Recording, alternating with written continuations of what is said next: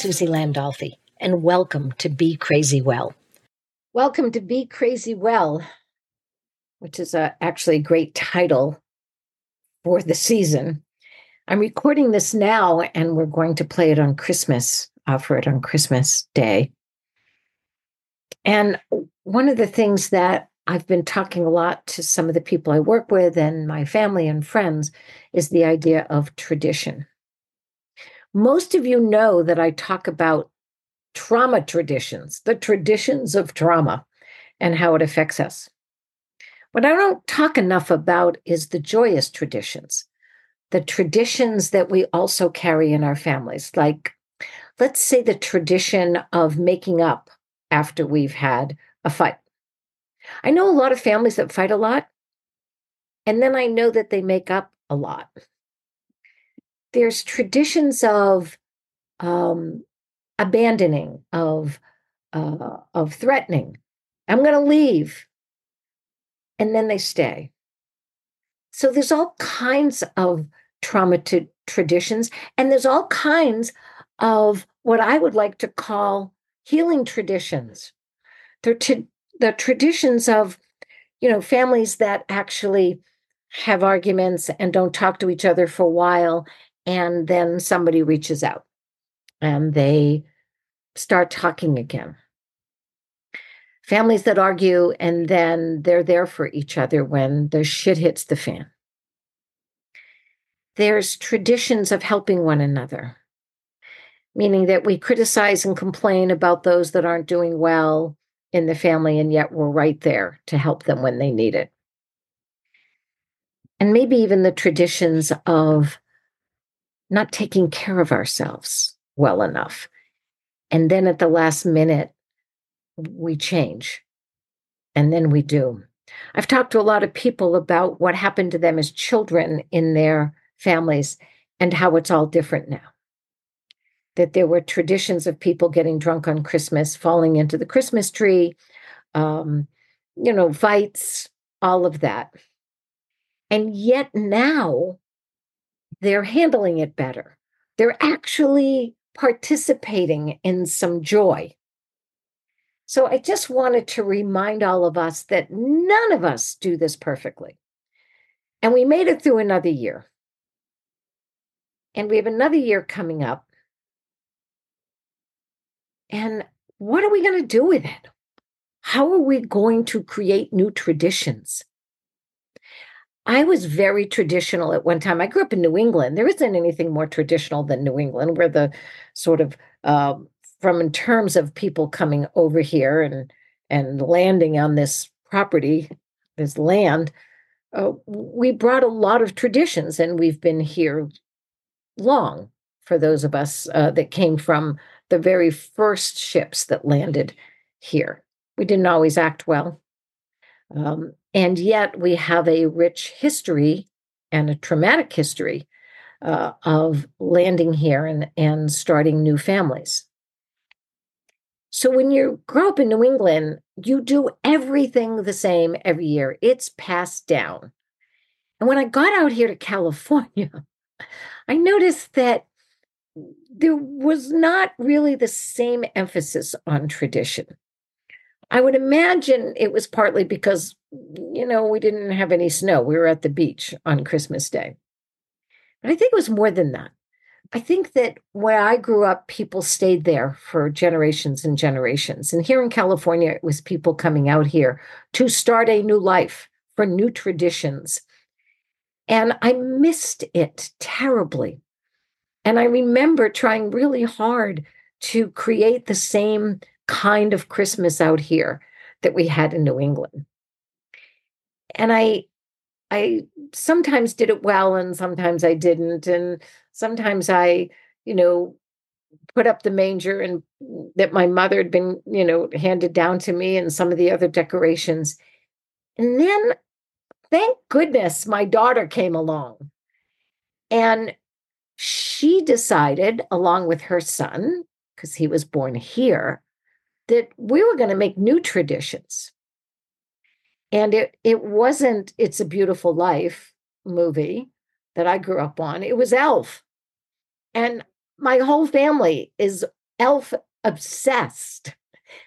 So much so that the the open house we're having on Saturday night, there is a table with the three food groups.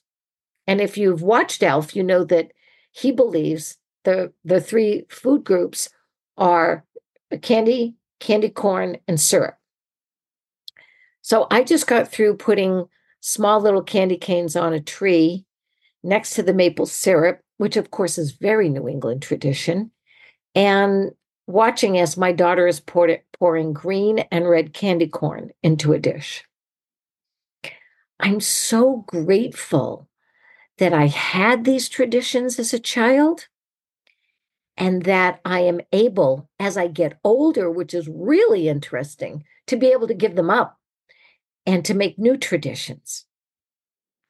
And that's unbelievably wonderful for me. It is the ability to enjoy what I had and to appreciate what I had as a child, where everything was the same for years and years and years, and to be able to give all that up and start new traditions with my family. I oftentimes tell people, like, we have a choice as we get older.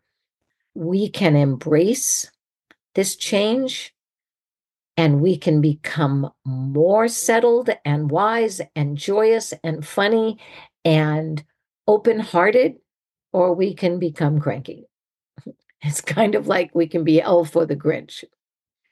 So my family has decided to be the elf, but I want to tell you a couple of traditions because as you know, when we talk about mental health and what happened to you, holidays are part of our makeup of how we were trained.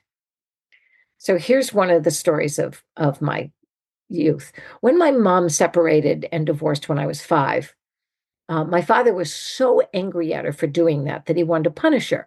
So one of the ways he punished her was not giving her truly enough money to manage a household for uh, uh, the three children and her. Yet he would give us every time we saw him on Monday, like $5 each. Now, remember, this is 19, well, I was 10 in 1960. So there's that. So $5 was a lot of money in 1960. And he'd say, Don't give it to your mother. And of course, the, we'd walk in the house, and the first thing we'd do is hand my mother the, the money that he gave us, knowing that it was important for her to have to keep the electricity on, which was shut off many times, as was the heat. So, anyway, she didn't have enough money to buy us Christmas presents. And my father, uh, wanting to, I don't know, maybe ease his guilt or do something that he didn't have as a child, would buy us massive amounts of gifts, even though we didn't have the heat on and would send him over in a truck. Now, we thought it was Santa Claus when we were young, but of course, as we got older, we could see the truck. My mother, wanting to give us something, decided she was going to be the stocking filler. She was going to fill our stocking. So, again, when we were younger, we thought it was Santa Claus. I don't know if it was that she actually couldn't afford buying regular stockings, you know, some nice felt or or uh, cloth ones. But here's what my mother did. She decided to make those stockings so wonderful because that's all she could do. She gave us nylon stockings. Now, not pantyhose because that wasn't even there yet. Actual stockings, you know, the kind that would go in the the legs egg container for you that are old enough to remember that. So she would take three stockings and would put an orange at the bottom of them. And that would make the, the stockings stretch a lot. And then she bought us just wonderful little toys when we were little. And then, of course, all kinds of jewelry and wonderful stuff when we got older. And she wrapped everything in that stocking. And she stuffed it in that nylon stocking and as she kept stucking, stuffing in the stocking, remember it can stretch a lot. the stocking would get bigger and bigger. And then she'd hang it on the bedpost of our bed. And we had bunk beds for a while, and then we had our own. And that stocking would be I'm going to guess somewhere between four and five feet long. And we would get up in the morning, it would be hanging by our bed, and it would hit the ground and then go another two or three feet on the floor. It took us at least an hour or more to open up our stockings. And we loved it. And what was really interesting was when we got older, I'm saying in our teens, and we knew that my mother was doing this, we absolutely looked forward to that stocking more than anything else for Christmas. That we would take our time unwrapping every little thing. If it was a, a lip balm, she would wrap it. And it was absolutely one of the greatest traditions, which I carried on for a while. And uh, and then we stopped when we came to California. It was going to no, we're not doing the stockings. And I think probably it stopped when you couldn't find stockings that much anymore, and it led to pantyhose. And certainly we weren't going to do that. So I wanted to tell you that it was interesting now that I'm a mother and a grandmother to be able to look at how she made a tradition because she couldn't afford to do much for us. That it didn't have to be a tradition based on a lot of wealth, it was a tradition actually based on poverty and creativity. So for me, that was uh, an amazing uh, experience and how much I still think about it and, and appreciate it as a child. Now, let's talk about the tradition of divorced children. Um, divorced children uh, have to go to two households and uh, it or they get to go to one and it's every other year we had to go to both houses my father's and of course my mother's now, we never stayed at my dad's house. We never lived because when they got divorced, he lived with his mother for a long time. And then he got his own small apartment. Because he was a workaholic, he never created a home and he never created a place where we could stay. Wherever he stayed, the small apartment that he had was just to be able to sleep, shower, keep his clothes, and go back to work. So I never really had to go to my dad's house and do any tradition of a Christmas tree. I went to my grandmother's house, my Italian grandmother's house, and we always went to both. So here's the tradition of divorced children you have to navigate what each family wants you to be and do. Now, in my case, before my mom remarried, it was a very traditional Italian household of two grandparents that spoke no English, and they didn't want to teach the grandchildren any Italian. So here we are at a Christmas dinner with homemade raviolis and you know uh, uh everything that's Italian, meatballs and salad and all of that. I don't ever remember my grandmother, Italian grandmother, ever baking a turkey or a roast beef but there was just a massive amounts of food that she cooked all day. And all the aunts and uncles and cousins came over and we had the kids' table. And we ate and we expected to eat a lot. And there was lots of arguing at the table. Now, thank God there wasn't any fistfights, but there was a lot of drinking and a lot of arguing because my grandfather made wine down in the cellar in a big oak cask uh, with fruit, some kind of a sangria type uh, wine. And after dinner, everybody got tired because they ate so much and they went into a living room, a living room where all the shades were pulled. There was plastic on the couch. Um, so there was a den where you could sit on the couch without plastic, but the actual living room was covered in plastic and all the shades were drawn. Um, and so we as children just kind of had to sit there and again not a lot of talking it wasn't a family that was very close in terms of talking and hugging and loving it was much more of arguing and um, and then going to sleep and then getting up and eating some more now i go to my mother's side of the family and it's uh, very New England. So my mother's middle name was Putnam. That means that she was a direct descendant of the witch trials and of uh, the people that immigrated over here on literally on the Mayflower. So here I am in a home that has all oak furniture. We have roast beef, mashed potatoes, and green beans. And there's no spice, unlike in my Italian household where everything had garlic. I was surprised they didn't even have garlic ice cream. And um, it was quiet and it was very um, polite and it was very cold. And it was a, a time where I knew that we were supposed to not show emotion. And yet at the other house, everybody showed every emotion, whether it was helpful or not. And I remember these two worlds where I had to adjust to how people behaved. No one adjusted to us as children. It was that old adage that we had to adjust to the situation we were in.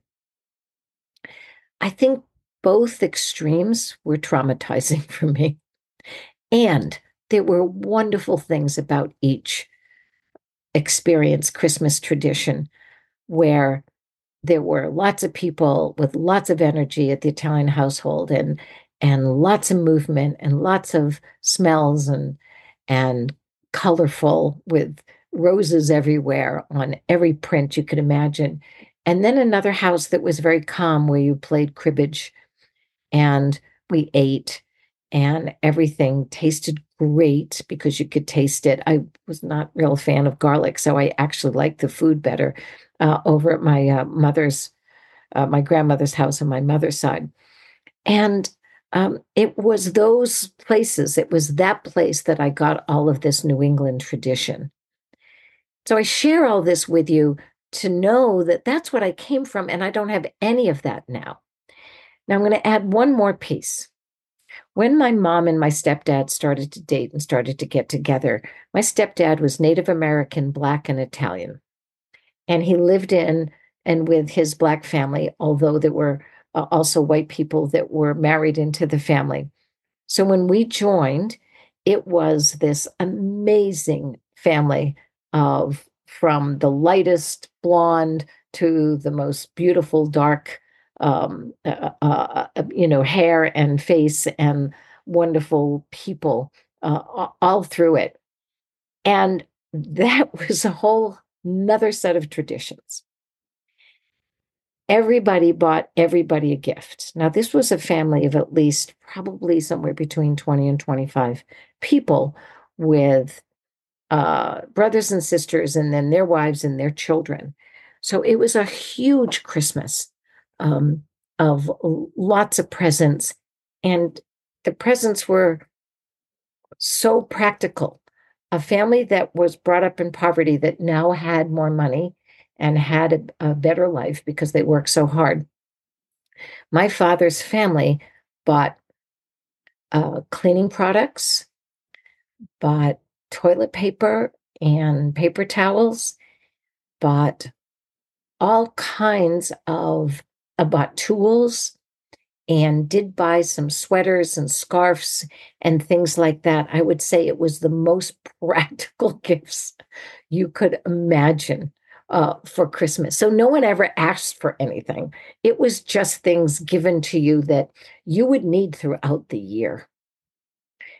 So, with all of that, I can tell you that my Christmas and my holiday traditions are, v- as varied as the people that created them, um, and rich in culture and race and um, uh, gay, straight, uh, all all of the above. And I I couldn't be more blessed to know that we can create a tradition of joy, a tradition of caring, a tradition of fun, a tradition of appreciation. And that as much as it's about the decorations, the food, and the gifts, for me, it's about the ability for my family to constantly readjust, recreate, and know that the tradition that we really care about the most is how we treat one another.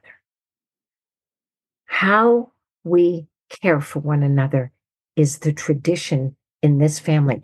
And it's not just at Christmas and, and the holidays and Hanukkah and Kwanzaa. Um, it's about a tradition of how we're going to treat each other all through the year. So I just want to wish you a year of new traditions of how you treat yourself and the people you care about. That's the tradition. So be crazy well. Enjoy this time, this next week. See if you can dig deep and find that appreciation, create that joy, and share with those. And if you have no family or very little family, trust me, there's someone in your life that deserves to hear have a call from you and that you deserve to call and if anybody has invited you somewhere uh, go go. Do that. Be have a tradition of accepting invitations and helping to create more joy for yourself and others. Be crazy well. That's what we do wow it's been a great year. Uh, you'll hear me again when it's the beginning of the new year. And I really, really want to thank you all. I want to thank Cindy Thompson.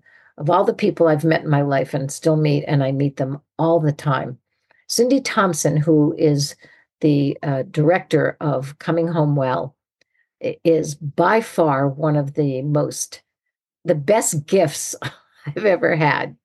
Um, she is so creative, works so hard, is so dedicated uh, to these podcasts and now our new radio uh, channel.